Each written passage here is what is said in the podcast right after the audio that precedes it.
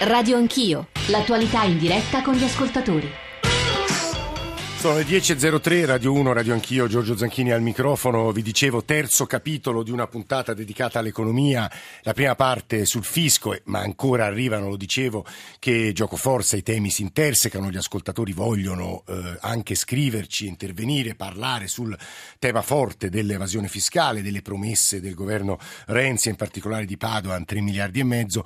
I Jobs Act come veicolo, come come appunto strumento di crescita nelle promesse del governo, sottoposto a critiche nelle parole che abbiamo ascoltato nella seconda parte della trasmissione e poi in questa terza parte la luce in fondo al tunnel, partendo anche da quei dati della, del Centro Studi di Confindustria. Nel 2015, il primo trimestre, insomma dovremmo ricominciare a crescere, anche se Squinzi stamane sul Sole 24 Ore parla di una crescita molto piccola, più 0,3%, i dati che abbiamo appena ascoltato al giornale radio certo non ci inducono all'ottimismo e, tuttavia dobbiamo capire appunto come si influenzano reciprocamente tutti questi fattori. 800 05 0001 è il nostro numero verde per intervenire in diretta, 335 699 2949 per sms whatsapp, radio anch'io, chiocciorai.it per i messaggi di posta elettronica e poi ancora Twitter, Facebook e io parto leggendo un po' delle cose che ci state scrivendo. Silvio, dipendente pubblico e aggiunge iscritto al Partito Democratico e poi tutta una serie di considerazioni in realtà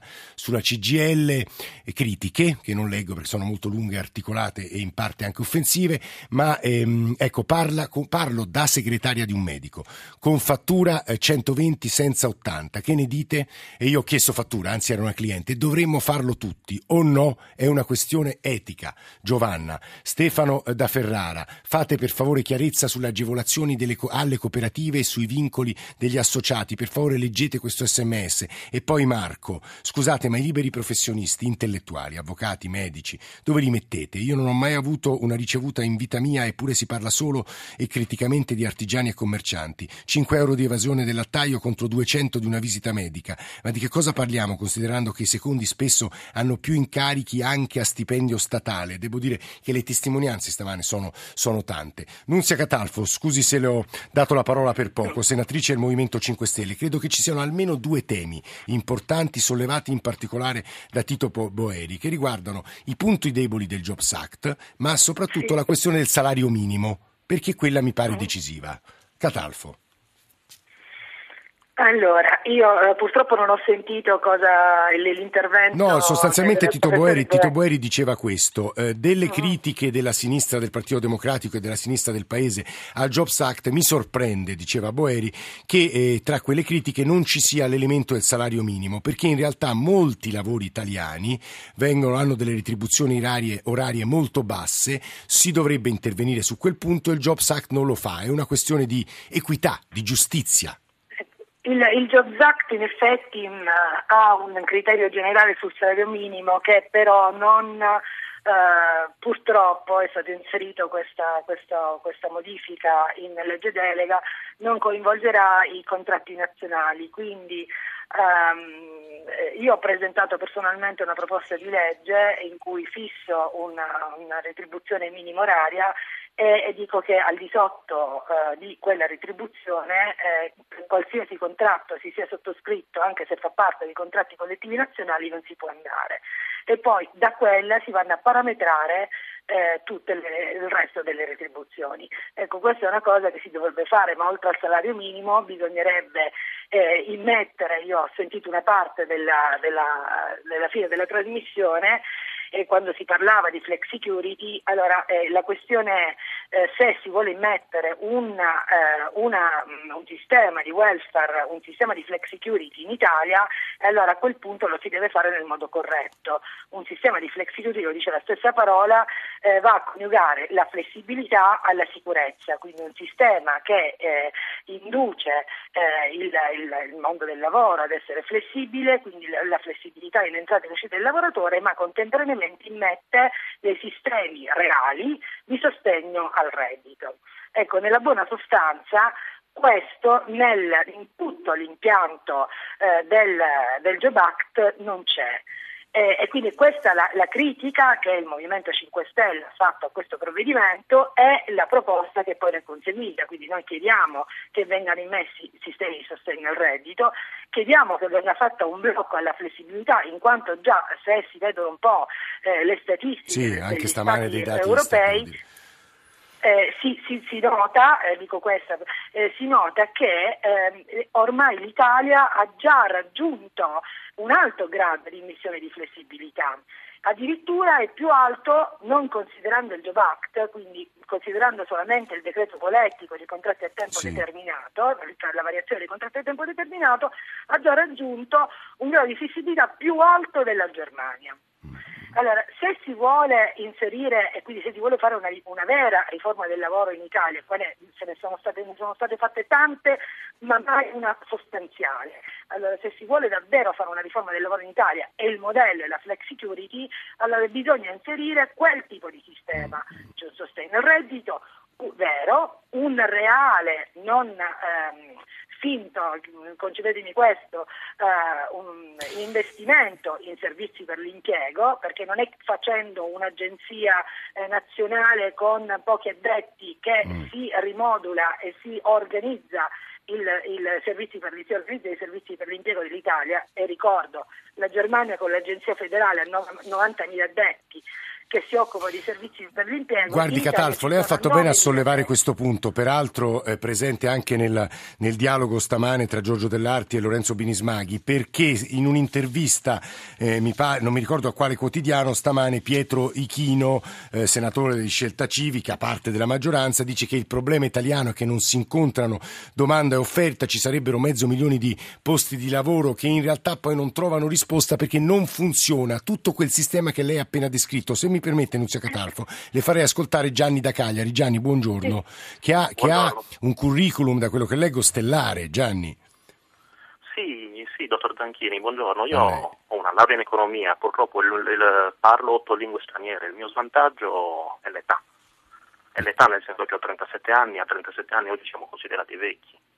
Io invito i suoi ospiti ad aprire la pagina di un concorso pubblico o a entrare nel sito di un'azienda a vedere che età cercano le proposte del governo sono fatte per i giovani fino ai 29 anni di età. Mm. Chi ha più di 29 anni cosa fa? Senta, ma lei finora, finora, finora che, tipo di, che, tipi di lavoro ha, ha fatto? Ha svolto? Co, co, co, co, contratti a progetto nel pubblico, quindi essendo nel pubblico per la legge Biagio in base al primo articolo non mi aspettava neanche nessuna copertura dal punto di vista dell'assistenza dell'Inps quando rimanevo disoccupato. E adesso che ha intenzione di fare?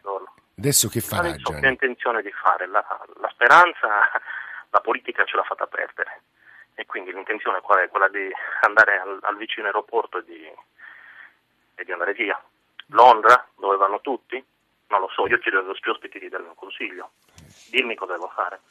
Nunzia Catalfo, se può una risposta a Gianni credo sia doverosa. Eh, io, ecco, non distruttiva, prendo... anche diciamo, insomma, da, da, da, da, classe dirigente italiana, lei è una senatrice di questa, di questa Repubblica e ci chiama un, un giovane uomo, insomma, ha 37 anni, eh, iperqualificato, che non può che partire, senatrice, questo fa impressione. E purtroppo questo è quello che eh, sta capitando a moltissimi, a moltissimi non solo giovani, perché eh, un, po', un, po', più di giovani eh, in Italia. L'Ocse ha detto, cioè ha spiegato che la, il grande problema dell'Italia è la disoccupazione strutturale, cioè quella disoccupazione di lunga durata, quella disoccupazione che colpisce soprattutto eh, le eh, persone, i cittadini che hanno superato i 35 anni. Allora, a nostro parere, e lo abbiamo proposto diverse volte in Commissione Lavoro, in Senato e anche eh, in Aula, quello che si doveva fare in questo momento era aiutare in modo, in modo sostanziale che stanno nella condizione di disoccupazione strutturale. Ma come li aiuti però? Non ci sono i fondi, Catalfo, lei lo sa. Sì, ma gli incentivi si decidono, sono scelte politiche, queste sono scelte politiche, i fondi trovano come si trovano per altre cose, quindi mm. si taglia da una parte si, taglia, si ridistribuisce la spesa nel modo corretto.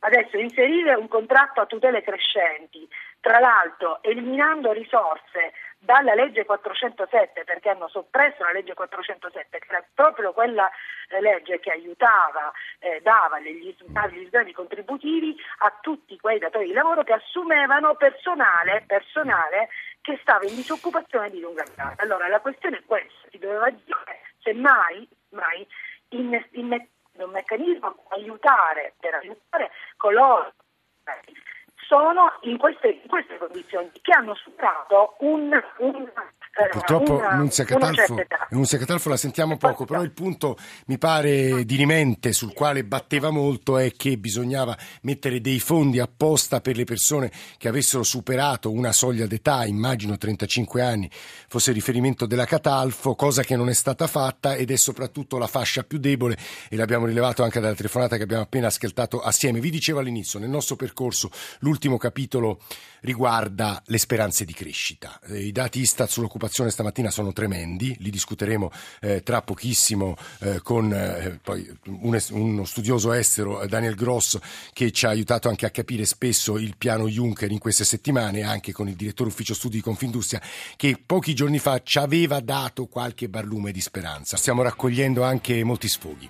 E devo dire, stavo leggendo gli sms, molti sfoghi ma anche molti consigli sul, sul fisco in realtà ciascuno dice la sua e qualche volta alcune delle proposte si scontrano anche col dato del reale, col dato di realtà. E devo dire mi, mi colpivano quanto insistenza ci sia sullo scontro di interessi e su questo il sottosegretario Zanetti ha spiegato, mi pare, dove si possa intervenire, dove invece sia, non dico controproducente, ma molto difficile l'intervento. E tuttavia mi sembra che anche alla luce delle cose che abbiamo ascoltato eh, sia più che necessario capire se questo benedetto paese vedrà la luce in fondo al tunnel, questa è un'espressione che è stata usata in questi giorni, che ha suscitato risposte molto scettiche anche da parte dei nostri ascoltatori, basata anche in parte su una previsione di crescita dell'ufficio studi di Confindustria. Luca Paolazzi, buongiorno e benvenuto. Buongiorno a tutti gli ascoltatori. È il direttore dell'ufficio studi di Confindustria. Eh, lei un paio di giorni fa ha detto, insomma, il vostro centro studi, che nel primo trimestre del 2015 il paese dovrebbe, dovrebbe, con mille condizionali, ricominciare a crescere. Stamani Squinzi sono eh, dichiarazioni che rubo al sole 24 ore, eh, dice sarà però molto lieve, più 0,3 e tuttavia la cosa terribile è che dai nostri GR, ma insomma sono agenzie che vengono battute una dopo l'altra, l'Istat ci sta appena dicendo che i dati sull'occupazione sono sempre peggio. Anche in questo mese l'occupazione, ora gliela leggo in maniera testuale, ma insomma l'ha già fatto il nostro GR, non accenna a migliorare il mercato del lavoro. A ottobre gli occupati pari a 22,3 milioni sono scesi rispetto a settembre di 55 mila eh, unità. In sostanza la disoccupazione ha toccato il 13,2%, un livello mai registrato dall'inizio delle serie storiche. Palazzi, i dati sono questi. Perfetto, io credo sia molto importante partire esattamente da questi dati perché si, si guardano con più attenzione si scopre che in realtà il meno 55.000 occupati di ottobre segue un più 51 eh, di settembre, sì. rivisto un po' all'ingiù, e se guardiamo il profilo nel corso del 2014 dell'occupazione sulla base dei dati trimestrali diffusi sempre dall'Istat oggi e sono più affidabili questi dati trimestrali rispetto a quelli mensili, tant'è che quelli mensili vengono periodicamente rivisti sulla base dell'indagine trimestrale, più, più, più affidabili perché l'indagine trimestrale è più corposa, coinvolge sì. più famiglie e quindi diciamo, ha una maggiore eh, affidabilità. Allora, se guardiamo diciamo, i dati trimestrali scopriamo che l'occupazione nel nostro paese dalla seconda metà del 2013 ha smesso di scendere e diciamo striscia all'insù, per usare un termine eh, non proprio bellissimo, però fa un più 5.000, più 10.000 di questo passo, certamente prima di recuperare quello che abbiamo perso durante, durante la crisi e ci vorrà molto tempo, ma è un primo segnale importante di stabilizzazione, eh, perché eh, appunto da qualche parte bisogna pur cominciare per risalire la china e quindi diciamo, il dato mensile è negativo ma il dato, il dato trimestrale non, non lo è e, e, quindi bisogna guardare in sequenza questi numeri, se guardiamo uno solo rischiamo di per, per vedere un albero e non una foresta. Senta Polazzi, l'altro aspetto, sì, sì, prego, no, no, l'altro aspetto è la disoccupazione. Eh, vede, la cosa interessante è che eh, pur con un aumento leggero dell'occupazione i disoccupati aumentano. Questo significa fondamentalmente? Significa che più persone si affacciano sul mercato del lavoro, per trovare un posto e questo può essere legato a due aspetti. Uno, un dato oggettivo di necessità di trovare un lavoro per rimpolpare i bilanci delle famiglie e sì. quindi anche diciamo, un segno tra virgolette di disperazione chiamiamola così, o di estrema necessità. Dall'altro però eh, nessuno si affaccia sul mercato del lavoro per cercare un posto se sa che è difficilissimo trovarlo, se Quindi sa che non anche un segno di speranza, sta dicendo Esattamente, lei. esattamente, e di incoraggiamento perché appunto, come dicevo prima, l'occupazione nel suo insieme ha smesso di scendere e se guardiamo poi la disaggreghiamo a nord, centro e sud, vediamo che a nord c'è stato un aumento non piccolo, al centro anche, dove invece continua a scendere l'occupazione, anche se a ritmi più bassi che in passato, è nel mezzogiorno. Senta Polazzi, in base a quali dati, a quali numeri che vi arrivano, insomma, che avete sottoposto a esame, prevedete una crescita dello 0,3 nel primo trimestre del 2015? Ma, guardi, la crescita dello 0,3 diciamo, è un dato che il Presidente ha detto per dire guardate se va bene è, è uno 0,3 che diciamo, non sarebbe un piccolo numero, 0,3 significa crescere su base annua dell'1,2, quindi diciamo, il Presidente ieri ha detto attenzione, eh, pensiamo diciamo, che siamo più vicini a una svolta, però non sarà una svolta dove partiamo a razza. Quali sono i numeri che comunque ci dicono che c'è una stabilizzazione? Con, tut, con mille cave, lei ha usato eh, tante volte il condizionale, la ringrazio, ha detto dovrebbe, dovrebbe, dovrebbe. E, ecco, anche noi nel nostro, nel nostro rapporto scriviamo che i numeri su cui eh, eh basiamo la eh, previsione di un quarto trimestre stabile, non in calo, che questo diciamo, è un primo passo, eh, vanno confermati con le statistiche che via via seguiranno in corso di novembre, dicembre e anche gennaio, perché i, le, i dati guardano sempre un po' indietro rispetto alla situazione economica. E quali sono? C'è un export che ha ricominciato ad aumentare, c'è come dicevo prima un'occupazione che mostra i primi segnali di recupero, sì. c'è il fatto che l'emorragia del credito alle imprese eh, si è arrestata, soprattutto se eh, con, eh, teniamo conto anche dei pagamenti degli arretrati alla pubblica amministrazione, c'è una riduzione dei tassi finalmente anche per le piccole imprese dopo il calo. Allora Palazzi le faccio una domanda ulteriore anche perché è con noi Nunzia Catalfo, senatrice del Movimento 5 Stelle. I provvedimenti del governo Renzi avranno effetti, immagino, nei mesi, negli anni forse eh, a venire. Tuttavia le critiche che vengono da sinistra e anche dal sindacato sono le seguenti. Prende provvedimenti che sono, non dico di destra, ma che vanno tutti incontro ai desideri delle imprese e non ai desideri dei lavoratori o del mondo del lavoro. Per questo voi mostrate soddisfazione e magari puntate più su questi numeri positivi che su quei dati che io ho citato all'inizio dell'Istat. Paolazzi. Guardi, respingo al mittente questa accusa. Eh, il centro studi è, è stato bollato eh, spesso di essere corvo, gufo, dallo stesso mm. Premier in passato. E quindi francamente no, noi cerchiamo di leggere la realtà per quella che è. Voglio, noi abbiamo come nostro riferimento diciamo, clienti eh, o stakeholder, se vogliamo usare un termine più inglese, gli, gli imprenditori. Noi ci rivolgiamo agli imprenditori, cerchiamo di indicare loro qual è la dinamica più probabile per l'economia, per aiutarli a fare delle scelte. Sì. Non, non, c'è diciamo, una venatura politica nella nostra lettura. È chiaro che noi speriamo tra virgolette, che ci sia un miglioramento, ma lo facciamo in, in nome eh, diciamo, eh, del paese, del, sì, dei benefici e non di interessi di parte, ci sta dicendo lei. Sì, Palazzo, io volevo leggere, eh, Nunzia Catalfo, tornerò da lei. Nel frattempo abbiamo raggiunto Daniel Gross, economista, direttore del CEPS, che è un centro studi con sede a Bruxelles, che qualche volta ci aiuta a leggere, non dico con sguardo tedesco, lui è un economista tedesco, ma insomma un po' a smettere certe, lui le definisce illusioni di, dei paesi del mezzogiorno eh, d'Europa, che sia possibile rompere l'austerity, investire di più, eh, obbligare la Banca Centrale Europea a acquistare titoli di Stato, eh, a condividere il debito, insomma ci fa sempre fare un bagno di realismo. Prima di sentire Grosse e poi chiudere con Nunzia Catalfo, però volevo leggervi altri messaggi, altre mail. Perdonate la franchezza, ci scrive Gianluigi, il lavoro si crea solo con la domanda. Occorre indispensabilmente agire per eliminare gli ostacoli alla creazione del lavoro. Non ha senso ridurre per tre anni il costo della contribuzione per gli assunti a tempo indeterminato se gli imprenditori non hanno lavoro non assumono, se non in minima parte, per quanto strettamente necessario, operai e dipendenti. Se non si creano opportunità per gli investimenti anche dall'estero, tutto ciò che si racconta è fantasia. E poi c'era un sms che vorrei girare a Daniel Gross che riguarda il piano Juncker. Anche l'Unione Europea imita noi italiani con i tanto decantati 315 miliardi che in realtà sono solo in 21 e quelli veri solo 5 e l'importante tanto è sbandierare, scrive Luigi. Daniel Gross. Lei, buongiorno, buongiorno professore, benvenuto se ci sente. Buongiorno. So, so, che la linea. Lei è stato forse il primo a dire: guardate che i soldi dello sbandierato piano Juncker sono pochi e sono una scommessa. Spiega agli ascoltatori, insomma, italiani che la stanno sentendo, perché rischiamo di essere troppo ottimisti. Anche il governo Renzi rischia, di essere troppo ottimista, professor Grosso.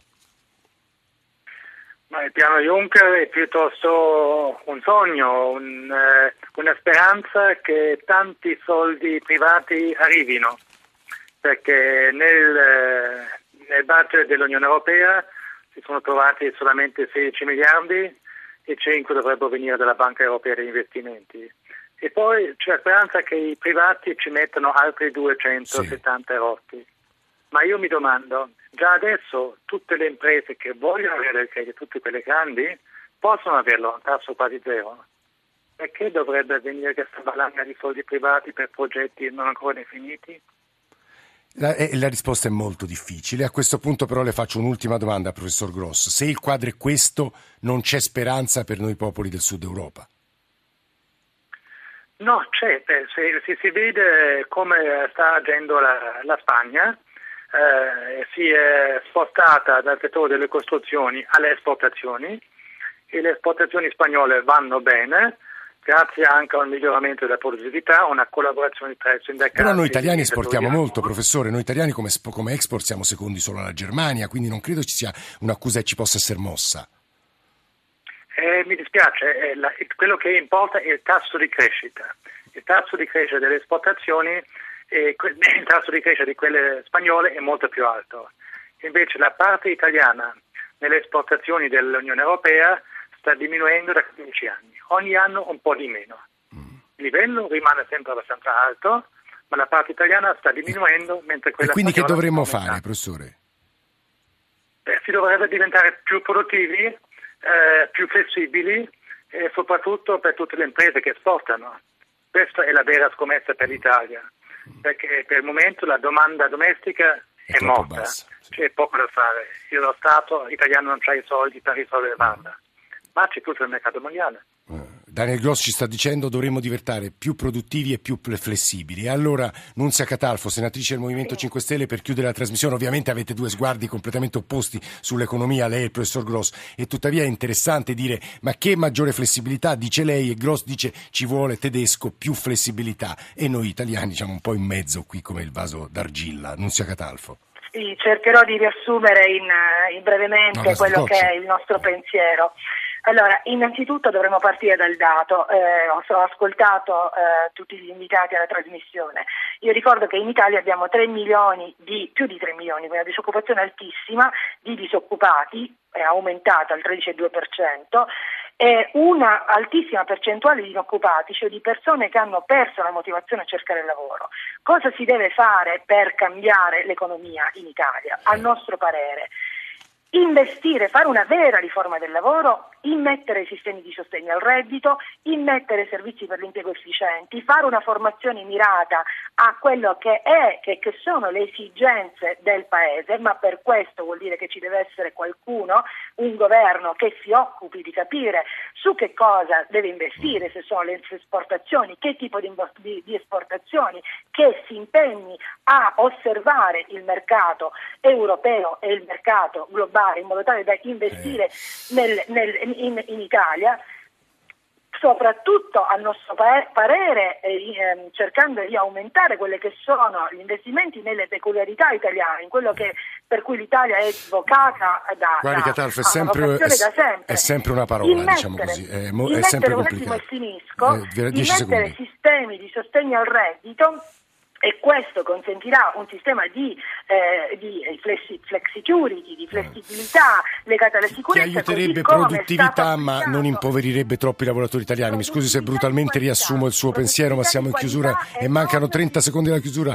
Grazie Nunzia, Nunzia Catalfo, grazie a Paolazzi, grazie a Gross. Noi diamo la linea al GR1 delle 10.30, poi News Economy, poi la radio ne parla, Alessandro Forlani, Nicola Ramadori, Valeria Volatile, Alberto Agnello, Alessandro Bonicatti, Camilla D'Angeli, Valentina Galli. In regia Cristian Manfredi, in console Antonio D'Alessandri e Gianni Tola è la squadra che ha composto Radio Anch'io. Un po' di numeri, un po' di riflessioni, potete riascoltarle andando sul nostro sito, anche eh, un estratto della puntata di oggi, vari estratti. Ci risentiamo martedì.